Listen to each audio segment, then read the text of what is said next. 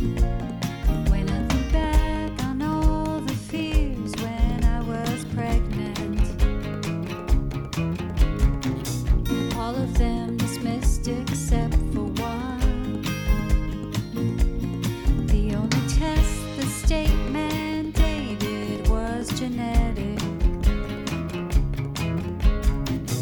Looking for that extra chromosome. Hello, and welcome to the If We Knew Then podcast. I'm Stephen Socks. And I'm Lori Socks. Today, we are joined again by Chris Nikic and his parents, Nick and Patty, talking about their approach of training body and mind to overcome obstacles 1% at a time.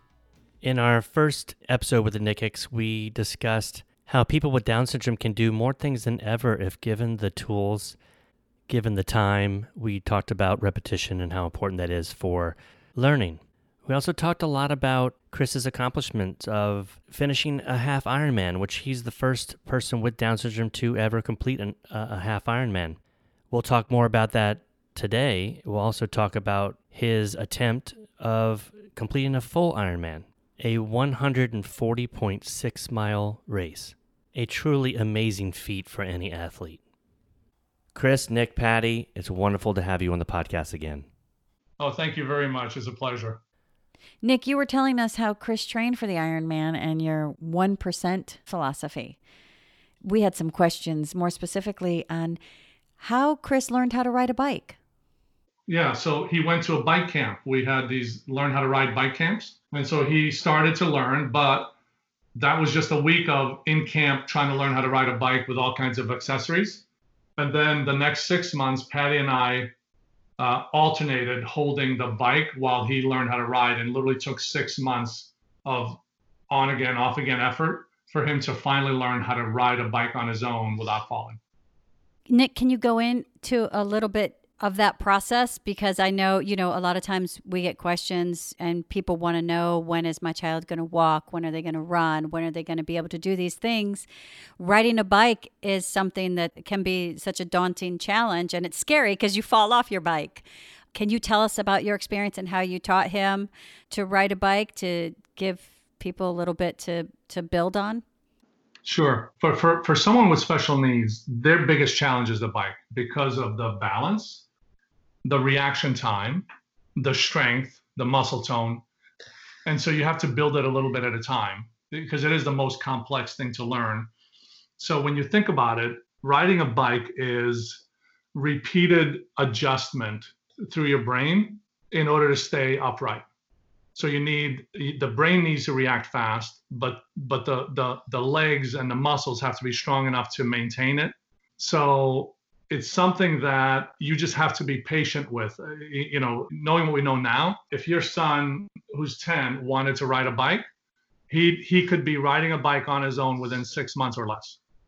And once he gets it, like once Chris got it and then he started to train more, he went from just barely riding a bike to being able now to ride a bike 27, 28 miles an hour and sustain speeds of 20 miles an hour pretty consistently. And he can ride hundreds and hundreds of miles, you know, without ever falling.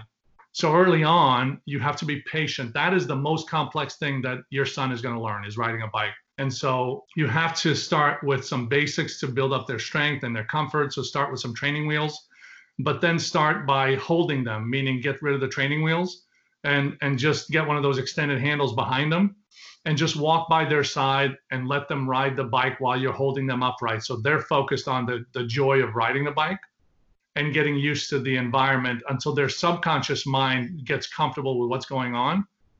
And it's kind of like artificial intelligence. What you're doing with a child with Down syndrome is you're programming their subconscious mind because it's 10 times more powerful than the conscious mind. And that only happens through repetition. So if you're willing to be patient enough to get them through that learning curve, then eventually they won't need you anymore. They'll be self-sufficient in just about everything. And that's the vehicle, the method by which you can do it. So you have to be really patient.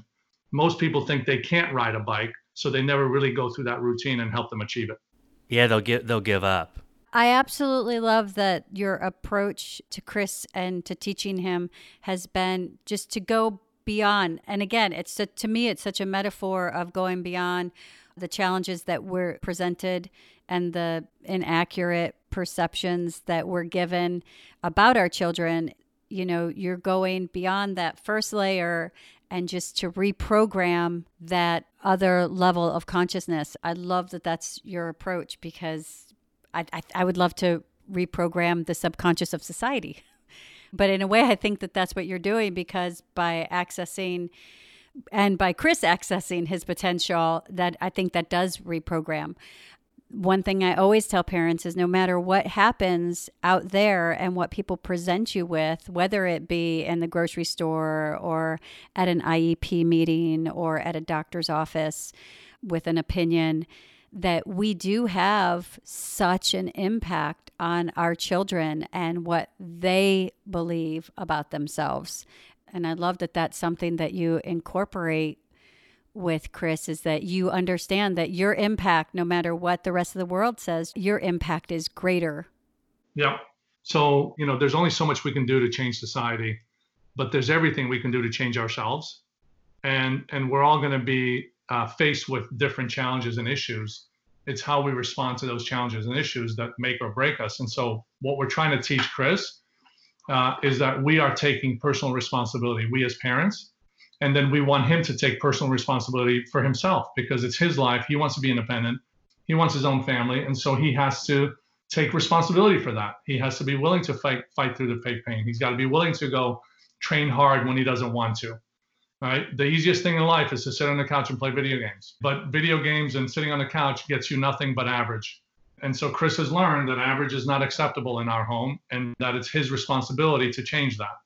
And so we as parents can set that path for our kids. And no matter what else is going on around us and around them, if we teach them correctly and we help them and we help them bridge that gap, as you've seen in the last, if you've seen Chris progress the last 2 years, he's gone from average to, you know, what's going on now and the kind of attention he's getting and the impact he's having. And the only thing that changed in all of that is Chris and the way we work with Chris. The rest of society didn't change. His school didn't change. His coaches, nobody else changed. And the result is the result of the decision between Patty and I and Chris to do things differently and take personal responsibility. Patty, do you mind chiming in there and just maybe adding how you feel about this experience the past few years? Well, I think it's exciting. You know, Chris has matured a lot. You'll see your son go through all the stages of teenage and on. And Chris is a hard worker. And I think most of our kids are hard workers. I mean, he's had to work harder than, you know, a lot of the other kids on a daily basis with his speech practice at home, with his physical. I mean, we had OTPT, you know, speech and language and oral motor challenges. And he's overcome, you know, many of the day-to-day things for communication, and we're still working on it. We try to, you know, keep him balanced as much as we can with, you know, his training for doing the Ironmans. I know earlier, Nick, you had talked about that Patty had stayed home and taken care of all of the therapies that you had just mentioned. Patty, did you do the therapies or just to support while he was receiving the therapies? I would sit in on the therapies with the therapist, you know, and learn their techniques, see what we were working on at the present time, and then take that and continue with whatever we were trying to achieve at the time. You know, at one time we had Chris in 12 therapies a week. That was a lot of therapy for a few years, you know, but I just thought I'm going to throw everything up there that I can to have this guy succeed. And, you know, we'd have flowcharts and check off things that, you know, we would learn how to match socks, or we would learn, you know, different cognitive skills. And he had behavior therapists as well. You know, so, gosh, he's come a long way. Chris always wasn't where he is today, of course. He had a lot of struggles. We just tried to always, or I tried to put fun into all of the various therapies that we would do every day, and at, you know, at home as well. And Chris loves music, and so I would do a lot of things to music and try to make it fun. So on continuation on that whole therapy concept, we say the best therapy Chris has ever had is training for Ironman and training to do a public speaking engagement. You know, training for an Ironman is therapy because he has to learn different skills and drills between swimming, strength, running, and biking. And so it's the preparing for a triathlon and Ironman that makes him do the drills much more than he ever would when he was just doing therapy. Therapy was for therapy, but now everything he's doing is actually better therapy, but he's not doing therapy anymore. He's actually training for an Ironman. If you watch the hundreds of little skills that Chris has had to learn, right, from holding a handlebar to turning to changing gears on a bike to using brakes to how to turn his arms and breathing when he's swimming, everything. But the difference is because he has to train for an Ironman, he's got to do everything hundreds and hundreds of times. And that's been the difference between traditional therapy and training for an Ironman. And same thing for doing public speaking. Training to do a speech is much better speech therapy than actually taking speech therapy, because he's delivering a very cohesive speech, and it does a couple of things. One is it forces him to learn the message and deliver it and make it subconscious, but it also forces him to focus on pronouncing the words and making it all come together. But then it's also something Patty's always talked about, which is self-talk. One of the most powerful things you can do is self-talk. Tell yourself positive things all the time, and your brain will believe it. And through that, practicing his speech and learning all that, he is accomplishing so much more in terms of therapy than he ever did taking therapy. But of course, we needed the therapists at whatever stage we were at, you know, when he was growing up. Yeah, and to learn from them, I know it's a great trick to sit in on those therapies and to learn that basis. But then, as a child becomes a young adult, you can see how the Ironman and doing speeches, how then now you have to coordinate hundreds of these little therapies into one. Yes. Yeah, turn them into productive things that he can then turn into conversations, and he can think for himself. And look, we've only just started this process. We're 2 years into it. You know, mostly the last year has been the more intense portion of it. So in you know, the first year was just figuring some things out. The second year was intense.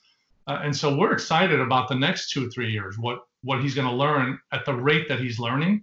Because we're seeing when we teach him a new exercise or a new drill that might have taken him 100 times or 200 times to practice to get it. Now he's learning it, doing it 10 times. And so we're seeing all kinds of things that are unexpected. And we can only imagine what the next 2 or 3 years are having stored for him. Let me ask you, because Patty, you sat in on those initial therapies and you're learning how to do the therapies. I think also it's at the beginning of learning what Down syndrome is and processing all of those emotions and feelings and as a parent. But now when you're teaching the training and you're talking about all the lessons, you know, like switching a gear, turning the bike, getting his balance, do you break it down as a lesson, or do we just jump on the bike and learn? Like, what is your approach? Well, we break everything down. So that's one of the philosophies of training. The typical child can learn things in a group, right? A bunch of things at once. What we do with Chris is we look at something and we break it down into its smallest components. And then we teach him one component at a time in the right sequence. So instead of trying to teach him three things at once, we teach him one thing and we make him do it 10 or 20 or 30 times until he's learned it. Then we teach him the second and then the third, and then we pull all three together into one motion. You have to break things down into the simplest, most intuitive, easiest to execute components, and then build up until you have a sequence of things working together, like riding a bike. It's a tough thing sometimes to tell parents, but it's patience, and it's patience throughout. Oh my gosh, my patience. That's what Chris has taught me over the years, is to be a patient mom. And where did it go? It's still here, baby. Then where'd it go? You had mentioned, Nick, the last 2 years you said that you made a dramatic change You're just talking about the approach, like going from special to gifted. Is that what you're talking about there? And then you had also mentioned a learning curve and the change in your approach. Yeah, so the whole change in the approach, actually, we lucked into it. I just got more involved in the triathlon with him. And so we just started doing it for fun, something to do together, something to get him in shape. We didn't go into this thing with any other intention other than having some fun and getting in shape and doing something together. And it wasn't until we did it more and more and I started to notice things that I'd never noticed before, that I started to put things together. And coming from the career I'm in, which, you know, I help sales organizations transform and optimize their performance. And I'm an engineer by education. So I think in terms of breaking things down and measuring things and seeing the cause and effect between one thing and another. So I kind of study this stuff for a living anyway. And I just started measuring and tracking everything with Chris and starting to see things. And metrics and data started to show me things that were counter to what people were telling me. And the more I dug in, the more I solidified the breaking things into components, creating the 1% better philosophy, breaking the routines down in a way that he can learn them. So, you know, there's a number of things going on simultaneously. And we're trying to, while we're in the middle of all this, we're trying to document everything so we can go back and put it together into a simple blueprint that any parent can follow, that they can work with their kids and say, look, here's the 2 or 3 or 4 year blueprint. If you want to help your child with Down syndrome from the age of 10 to the age of 15, just do amazing things. But it's got to be kind of done in a sequence and in a pattern in a way that will sustain itself permanently in their lifestyle. And so those are one of the things is breaking it down into those little components and being able to see the progress. And to your point, being patient, knowing that it's going to take a little bit longer, but once they get there, they're going to get to the same point as everybody else. Well, that was exactly my next question, was the blueprint part. And so I'm glad you answered that. And I can't wait till you come up with that and that can be spread. That would be amazing to tell people. I hear so much of your voice and mine, the way you think. And there are so many times I think earlier in Liam's life that I needed to be shown things to then go further. And I think what your child's generation, hopefully my child's does too, it will show the next generation and show the next generation of parents that let's forget having to be shown this. Let's just go there, and then you'll see it and just keep going. And that's what clearing a path is. Yeah. And you're right? You know, all of us have much more drive and ability to achieve something if we believe it's possible. And the only way we can believe it's possible is if we see other people doing it. So the hardest is being the first person to do something, right? So we know that what Chris is going through is a major thing going on, right? Because it's never been done. And we don't know the challenges we're going to face between now and November to go from half an Ironman to a full Ironman, all right? So the goal is to do it, but we don't know. And so we're going to learn an awful lot along the way. And then hopefully, you know, we'll document that in a way that someone like your son, you know, at least can follow the blueprint. He's still going to have to do the work. You're still going to have to dedicate time and resources to help him. There's no way around that. But at least if he sees that it's been done and he knows that there's a blueprint to getting it done, then it's up to him to decide if he wants to do the same thing or pursue the same blueprint to do something else. So, you know, yesterday we were interviewed by someone else and they said, so Chris, what's after Ironman, right? And after this Ironman, there's the Hawaii Ironman next year. And then after that, they said, well, what next? And we said, well, after that, we think Chris is going to shift gears and move to golf and then spend the next 2 or 3 years becoming a scratch golfer.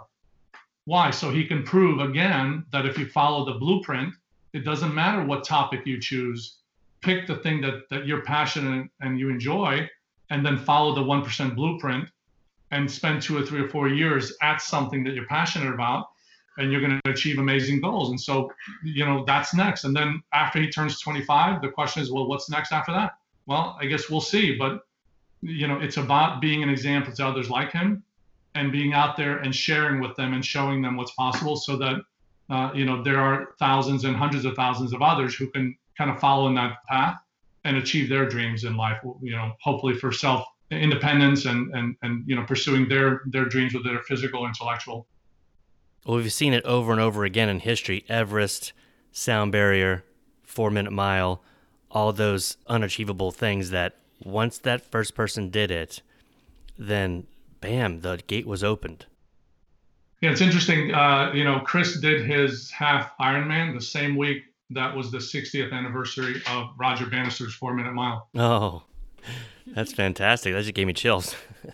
So I just like to shift gears a little bit to what your experience has been as parents, to talk about the birth, your diagnosis, educations, friends, and some of the changes that have taken place in the last 20 years. I was 40 years old when I conceived Chris. And so being what was considered an older mom, I went to various testings, and Chris was having some soft signs indicating that he was going to have some differences. We didn't know exactly that he was having Down syndrome. We didn't want to have an amnio, so I declined that because I didn't want a miscarriage at all. So when he was born, the birth was fine, but his heart rate was dropping. So he was taken right away and checked out. And they realized that Chris had a VSD, which was a single hole in his heart. So he was born, he was 5 pounds, 7 ounces. With his low tone, he had a difficult time nursing. And I didn't know anything about doing any of the exercises on the mouth. What would happen is if he would latch on, he would be okay for a little bit, and then he would fatigue. And that was because of his heart. And so he really didn't gain a lot of weight. We would see the cardiologist every 2.5 weeks, and he was keeping an eye on him, and finally at 5 months he was just under 10 pounds, so he wasn't thriving at all. And they decided to go in and have open heart surgery and do the repair, and they found a second hole during the surgery, so they repaired both holes, and it was like flipping a switch. His energy level skyrocketed, and he had so much more energy, and it was wonderful to see. And within 5 days of coming home from the hospital, he had his first PT, and we started therapies from there. I'm doing all the oral motor exercises to help him with his mouth so that he could eat better. And he was, about 5 years old, and he was still having soft food, because he couldn't swallow anything. Well, his mouth didn't know what to do with the texture that was, in there, the solids. So he was probably almost 3 or older before he could even walk without a walker. Yeah. He advanced really, really slowly. As Patty said, he couldn't eat solid foods. He ate baby food all the way till 5. And then, but he was an active kid. He just, he loved to have fun, and he's just what was always delayed at everything, and kind of a fragile little thing. But such a joy. Yeah. And then, as we lived in different places, he would always make some friends. So he'd always have one friend wherever we lived, which was always a blessing for him. And he would always be active with the friend. And then when he started the school he's graduating from now, he met Sam in the 6th grade, and Sam has been his best friend ever since the 6th grade. He was just here a few hours ago. Sam goes to college. He was the valedictorian of their school. He's a sophomore in college now, but every weekend they get together. They always do things. And, it's just been a, challenging, but also fulfilling time. We've had Chris participate in different sports along the way, soccer, upward basketball, things like that. So we've always had kept them active, but we never made that breakthrough, right? Everything was, we had him do just enough to be okay at it, but never break through to get great at it until the last year and a half. And I know it's because you had talked before about changing the word from special to gifted, but is that what you would say, why you just did enough to... Yes, we did just enough for him to have fun, not enough to make a breakthrough. And we never understood that the line, you know, it's kind of like if you're walking in the dark, you don't know where you are and when to stop, right? And so we never knew that we were always taking him to the 50-yard line, and then we would stop. And so what we've learned by treating him as gifted is we would push him like we pushed our daughter beyond that point. And then all of a sudden, when we realized that there was a point when he would make a major breakthrough, that's when the light bulbs went off. And that's when we said, from now on, anything we want him to do, we can treat it as either something he's going to do for fun, or we're going to treat it as something he's going to be successful at and make a breakthrough. And depending on how we treat it, if it's just for fun, we'll just go do it one way. If it's to make a breakthrough, then we know we got to work 2 or 3 times as hard until we make the breakthrough, and then it's a permanent part of him. Well, it's amazing to think of that young, inefficient, technically leaky heart that was wearing him down, and then to have a correction and to work hard like he's working now, and to see what that heart's doing for him now, because that's a pure physical organ that is working so efficiently now. It's beautiful. It really is. It's a blessing. And look at him now. He's 5'8", 170 pounds, solid as a rock. I think that part of the story, those challenges of having the open, because the physical or the medical conditions that they present, you know, new moms with, those can be the most intimidating and bring the most fear to new parents. But what you did is you had that. He had his surgeries, and now here he is running the Ironman. I can't think of anything that would bring more comfort to a parent than to know that possibility. What did you know about Down syndrome when Chris was born? Well, I, as a child, had a family. My grandmother's best friend had a son with Down syndrome. And I remember she would speak to him in such a harsh tone. And as a 5-year-old, I said to myself, you know what? If he was my son, I would be nice to him. And when Chris was born, I said, okay, thank you, God. Is Mommy nice to you? Don't shake your head. She's tough on you, isn't she? I didn't know anything about Down syndrome. So when the doctor said your son has Down syndrome, I was just devastated, but I didn't know why. But the perception was there was something drastically wrong with that. I didn't know what. And so it took a week or two for it to settle in before we started to, you know, calm down and started doing research and trying to figure out what was going on, and then be able to kind of go from there. But it was like somebody hit you with a 2x4 and not knowing where it came from or how. What kind of answers were out there when you did your research about Down syndrome 20 years ago? So if you asked me this question 2 years ago, you know, everything we researched, I would have said, well, it's interesting information and we try to act on it. And there's some good information out there, but based on what we've learned the last 2 years, we feel the most important thing that we needed to know about Down syndrome didn't exist. And if it did, we didn't find it. We didn't see it. We didn't hear it. We didn't read it anywhere. And so our behavior, it's not like we didn't look for it and read everything and went to everything, but we just didn't either hear it or we didn't see it or it just didn't exist. And so what we've learned the last 2 years, it has been self-learned through just watching Chris.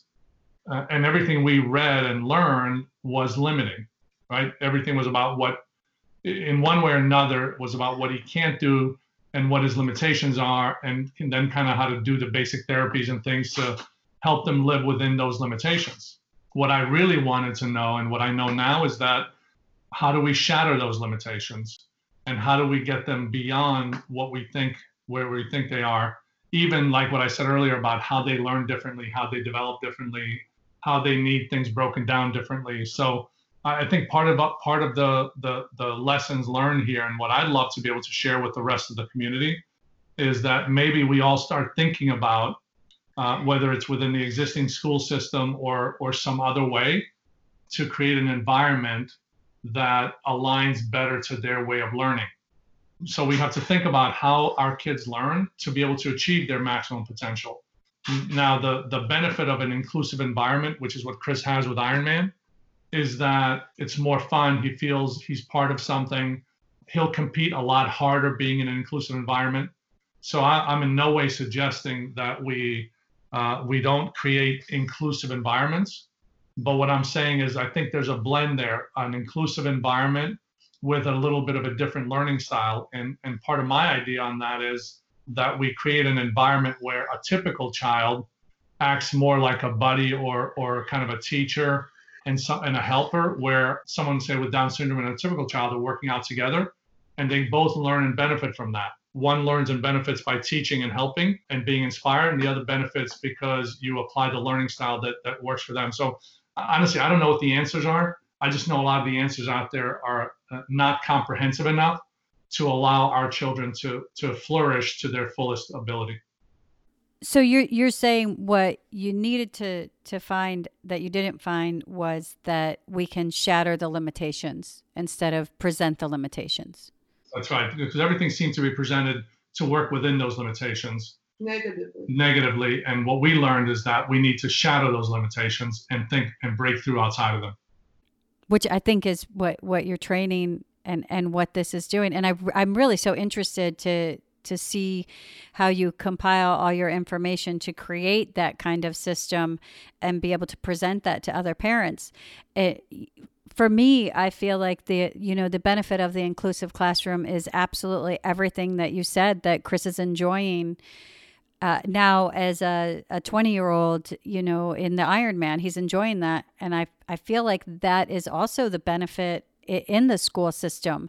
It's just getting those supports there, because we've noticed a big difference with the virtual learning or the distance learning. Yeah, is that we're able to take the time with him at home that he needs, that he wouldn't really have that time at school, or he wouldn't get a break if he needed, or what have you. They would just say, okay, time's up, let's go on to the next thing.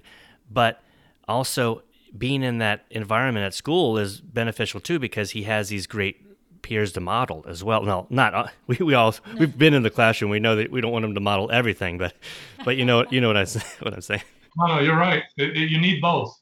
It's funny because one thing that we did notice, because, we get a lot of pushback when we go in to get an inclusive classroom. We've gotten a lot of pushback and, just to keep him on curriculum and to keep a responsibility there for educating Liam, we always experience resistance in that, but we've persevered in keeping him in the classroom on curriculum. But he always gets grief. Honestly, and it's such a hard fight. And this last year in third grade, we went in and for a birthday party. And I will tell you, our son was the best behaved, most attentive, well-mannered third grade boy in the whole classroom. And my question was, why does he get so much grief? Why does he have to fight so hard? Because honestly, some of these kids are a bad influence. Well, sometimes anything that is possibly thought of as a negative thing can get magnified so much. And it's also kind of blamed on the diagnosis rather than just he's a 10-year-old boy. Now, let me ask you that, Chris, because I feel like sometimes Liam is held to a different, it's a double standard. He's held to a different bar as far as he is personally responsible for everything that he does. He's held highly responsible for that. But then the expectations are low. Is that something you experienced, Chris? And if so, how do you feel about that? So I first went to Goldsboro Elementary School, and I've experienced a really hard time because the teachers won't teach me the right stuff. So the principal decided to come out down and say, "Nick, can you please go and pick up your son?" And how did that make you feel? When my dad came, I saw him, and I ran at him, and I just hugged him. Yeah, hugged me. And how do the other kids treat you?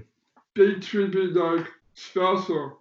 And yes. I can do anything that's possible, and that's what I'm doing on it.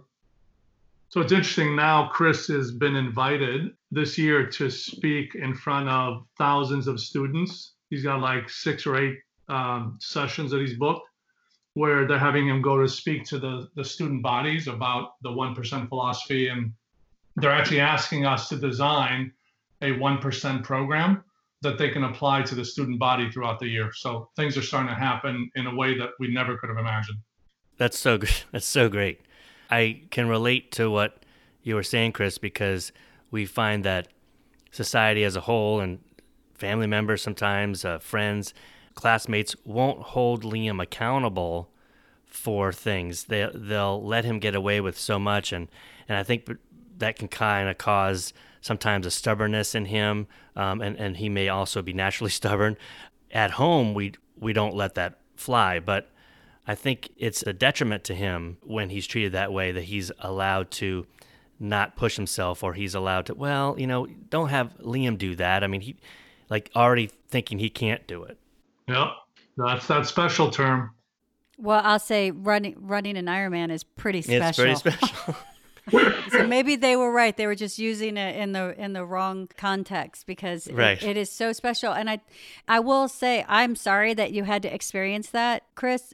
Kids can be so mean, and that's one of my biggest fears with Liam is when occasionally at his school, he's lucky because he has an aide with him, so kids don't usually say anything. But every so often, I'll be there and I'll see something that's really not nice, and I'm sorry you have to experience that. I will say to every child who had a misperception, and every teacher and every administrator, that you going back there and you teaching them is so beautiful. And it's such a great lesson to be able to say that you overcame the wrong perception that people had of you. You overcame that and you stayed on your course. And now you're able to go back and teach them, which is just so full of life and love and lessons there. And again, just inspiring. I would love for you to talk to my school, and I would love to have your program written down that I could follow at home to help support Liam, and to have that program be a part of an inclusive environment to where, you know, Liam can start to, and other children can start to shatter these limitations. Is there anything significant that you would like to talk about that have been changes over the last 20 years, whether it be society, acceptance, opportunity, perception, along those lines? Well, I think, you know, people are seeing advances in our kids. And I think the more our kids are doing different activities and the inclusion, I think it is helping. I think every year makes a difference. And I think it'll make an even bigger difference as we have more of our kids really push through those breakthroughs and be able to show that they can become more self-sufficient and independent. For me, if it's one thing I would work on with every child with Down syndrome, it would be the physical part. Because what I've found is through the physical part, what happens is the inclusion gets easier, because now they can play golf, they can play a sport, they can be part of a group. And I've also noticed that as the physical part gets better and stronger, there seems to be a connection with the mental, intellectual part. And so you can work on the intellectual part, but it's been my observation and belief that if we can help our kids physically become active, really active, where they can go play a round of golf with their friends, or go play basketball, or just go for a run or a bike, it'll create an environment of inclusion like nothing else that we can do. And then it'll develop their muscles, their health. So many of the things we worry about our children will actually become addressed through sports and through physical ability and through inclusion. And then at the same time, start to apply the intellectual things on top of that. Because I believe the brain is a muscle and you can develop it, but the muscle starts to develop because of the physical thing, right? Because the harder you work, the more you pump to your brain, and the stronger it gets. I think that's the change that will make life so much more attractive for our kids and help them become more of part of the community and more included in everything that's going on around them. There's no doubt that there's that connection between physical health and mental health. I think also when we talk about how the change is coming, I always kind of go back to that patience as a parent. to understand that when a minority wants to have change happen, they're the smaller voice. You're asking the majority then, who is basically unaffected by whatever the issue is, to change, to make a change, to maybe come out of a comfort zone that they've been doing for their entire life. So in any aspect of a societal change, from a majority having to do it, it's going to be slow. And we just have to know that the way we speed that up is by doing things like you're doing. Yeah, because we can affect change the quickest by affecting ourselves and being the example that people need to see. And look, Chris has no problem with inclusion anymore. We're getting inundated with people who want him to be part of their club or part of their organization or part of anything that they've got, because he's changing perception so much that they want him to be part of that community. This may seem a little off topic, but did you ever discuss Down syndrome with Chris? Actually, Patty did a little bit, but not really. We didn't make it a big deal until recently. The way I explained it to him is that he might be a little slower. It might take him longer to do things, but he can do anything he wants to do. But it was interesting, while a lot of his other friends with Down syndrome would talk about Down syndrome, up until recently, Chris didn't. It just wasn't something we talked about much. But the last 2 years, we've been doing a lot more of it because it has now turned into a mission. Now he understands that he has Down syndrome and there's others like him. And so now we talk about it in terms of how he can make a difference for others like him and be an example to help them achieve their dreams. So it's been more of a recent thing than it was when he was younger. That makes sense. That's not something that we've touched upon for our 10-year-old. Yeah, I don't even think we had the conversation with Sophia. Yeah, me personally, I haven't at all up until the last couple of years with Chris. And Patty, has done more of it, but I just haven't. It's just not something I wanted to talk about. I just kept treating him as if, anybody else. Although I didn't realize I wasn't really treating him like our daughter, but I thought I was. Right. It's like you wouldn't keep telling Chris, hey, Chris, you have blue eyes. Right. That's actually, as far as my approach has been, that Down syndrome is a part of who Liam is, but it's not his whole. We're the same way. The reason why I asked that question is because I think it's something that parents wonder, like, do I have to have a conversation, or even with the siblings? Because I know with Sophia, I don't think we ever had a conversation about it, and until maybe certain things would come up naturally, like going for an IEP or something, and that the question would come up or her friends would ask, and it probably came more from her friends asking her that made her ask what Down syndrome was. And Liam was also a 10-week preemie, so I think from the beginning, kind of a platform was set of we were caring for Liam, but we were helping him, and then now that they've grown together, we're still helping, but now it's just a natural thing. We're helping each other as a team, I think. Chris's sister, Jackie, is 10 years older. She was a college athlete, really, really good athlete, also went to an Ivy League school. What's interesting is she's still a phenomenal athlete now, but we have there's a famous saying that we keep reminding Jackie of when Chris was small. She would say to Patty, remember, honey, what she said? When is he going to do something? And now she's watching her 20-year-old brother, who can outdo her physically, right? And we're saying, Jackie, is he doing enough now? Oh, my goodness. I love it. Amazing things will happen between the two of them if Liam kind of gets his mind made up to do something like this or anything that he's passionate about. You'll be amazed that if you will just push him beyond what you think his limits are, because they're a lot further than you think they are. Right. If you will push him, you are going to be amazed by what he can do. But more importantly, he is going to be just loving life, because, look, I watch Chris now and the way he's enjoying life. People say, oh, you're pushing your son so hard. And I'm saying, look, pushing my son for a couple years to work out 4 to 5 to 6 hours a day pales by comparison to allowing him to live a life of isolation. Do you have an If You Knew Then that you'd like to share? Well, if I knew while I was pregnant that Chris was going to have Down syndrome, I think I would have jumped ahead on reading up on how to work with his oral motor, which may have helped him a lot. And if I had one thing that I wish I knew, if I knew his learning curve is what it is, I would have changed everything about the way we educated him and the way we raised him. So for instance, is if I wanted him to get physically stronger, instead of having him participate primarily in the various sports he was in and having him practice the same way as everybody else, I would have broken things down into small segments and realized that it's going to take him 10 times as long to build a foundation. So I would have taught him, I would have taken the time, the patience to get him through the learning curve, to build his foundation so that we can keep building on top of it. We kept treating him in terms of his learning the same as everybody else, but he couldn't learn the same way as everybody else. We would actually have adjusted his learning style. And so we would have applied repetition a lot more. So instead of doing something 5 times, we would do it 500 times.